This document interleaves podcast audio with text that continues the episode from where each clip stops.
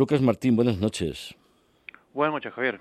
Lucas, ¿qué, balance podemos hacer desde el, punto de vista militar de lo que ha ocurrido en, Ucrania estos días?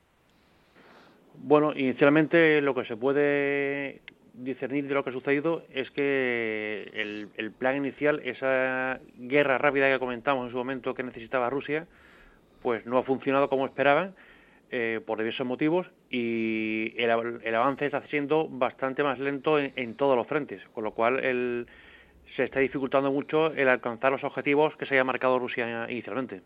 Además, acabamos de conocer hace unas horas que Human Rights Watch denuncia la utilización de bombas de racimo en Kharkov, algo que podría constituir un crimen de guerra, ¿no? Sí, sí, bueno, hay infinidad de vídeos en las redes y demás, e incluso fotografías que efectivamente están empleando ese tipo de municiones e incluso se habla, que eso no está confirmado aún, de municiones termobáricas también. ¿Qué significa eso de termobáricas? Explícanoslo, por favor. Bueno, es un tipo de munición que lo que hace es eh, absorber todo el oxígeno que hay en, el, en, la zona de, influencia de, explosivo, lo consume y crea una, sobrepresión, una onda expansiva, eh, que es digamos una combinación de, fuego, porque el oxígeno arde al consumirlo, y de presión con lo cual la destrucción que provoca es, brutal. Tiene, tiene, iba a decir una, tiene narices, ¿eh? como el ser humano ¿eh? ideamos cómo matar al, al de enfrente, es, es, tremendo. ¿eh? Bueno, empezamos con una quijada de, de asno, ¿no? Como dice la Biblia, pues a partir de ahí... Bueno, Lucas, ¿te sorprende la, la resistencia ucraniana, pues, sabiendo el material con el que cuentan, las armas, etcétera?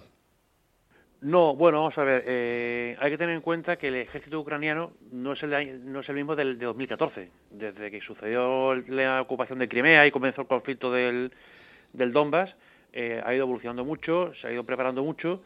Evidentemente no está a la altura del ejército ruso, por una cuestión simplemente de números, pero sí que está mucho mejor preparado. Eh, yo creo que aquí además Rusia ha cometido un error de cálculo porque esperaban que quizás en la zona que siempre se ha considerado como rusófona, de habla mayoritaria, rusa, y, que pensaban que era fin a ellos, pues han encontrado que según entraban las poblaciones no les recibían con flores como ellos esperaban, sino que se le han recibido a tiros, ¿no? Entonces, eh, es cierto que el ejército ucraniano está dando una respuesta muy seria porque también hay que tener en cuenta que no es lo mismo luchar en un país extranjero o ajeno, por el motivo que sea, a estar luchando por defender tu casa, tu territorio y donde vive tu familia, que es muy diferente, con lo cual la motivación y esa voluntad de vencer que tienen los ucranianos, yo creo que en parte Rusia la, ha subestimado.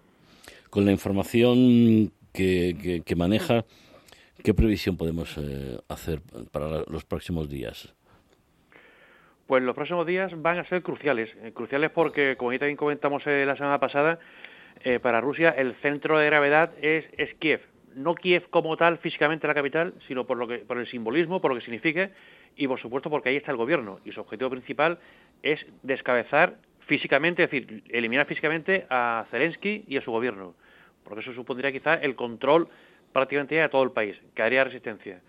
Entonces podemos esperar un esfuerzo por cercar la capital, por cercar Kiev, no creo que, que quieran entrar dentro, eso sería una locura, eh, y sí que se puede esperar, un intento de avance por el sur, que es donde quizás están teniendo más éxito y se están centrando ahora mismo en la zona de, Odessa, donde es posible que, asistamos a algún tipo de operación anfibia en un momento dado. Y luego bombardeos masivos para eh, anular los sistemas antiaéreos, las comunicaciones y después ya lanzar la ofensiva, ¿no? Que esto se se ha hecho en muchas ocasiones ya.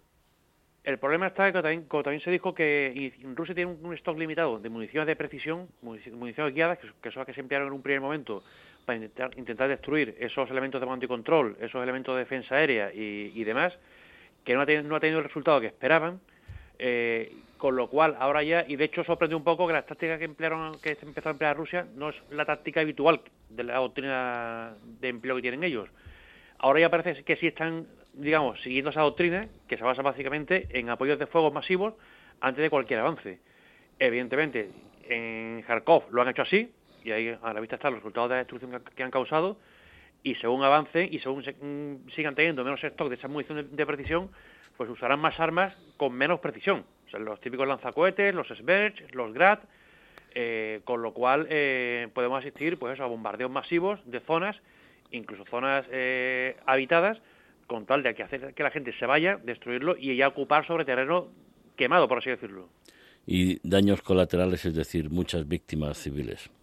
Sí, eso, eso es lo que se puede esperar. De hecho, este acuerdo que hay que llegaron ayer de crear corredores humanitarios para que la población civil, civil salga, incluso se puede tomar con un poco de, yo lo tomaré con cautela, eh, como un, poco de coartada, ¿no? Es decir, eh, yo te he dado la oportunidad de que salgan los civiles, todo el que no ha salido es porque no es civil o es combatiente, con lo cual ya me estoy, justificando el emplear cualquier medio para atacar ese lugar. Atentos a esta reflexión. Lucas Martín, experto, analista internacional, militar, colaborador de Atalayar entre dos orillas. Muchas gracias una noche más y muy buenas noches. Muchas gracias, Javier. Buenas noches.